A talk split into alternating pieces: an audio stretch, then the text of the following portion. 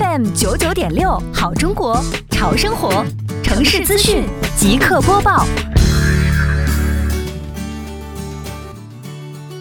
民生九九六耳朵刷资讯，一起来关注这个整点的相关内容。今年的春姑娘来得急匆匆，花花草草们也变成了急性子。近日，杭州市西湖区双浦镇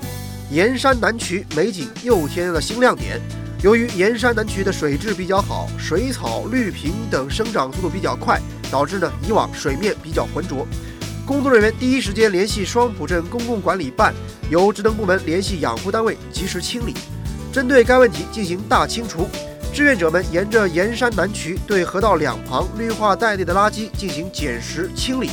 并在水位较低处用扫把清理沿岸的剩余青苔，同时对河道旁进行垂钓洗涤的人员进行劝导和劝离，号召大家共同保护河道水环境，杜绝向河道周边倾倒垃圾、扔杂物。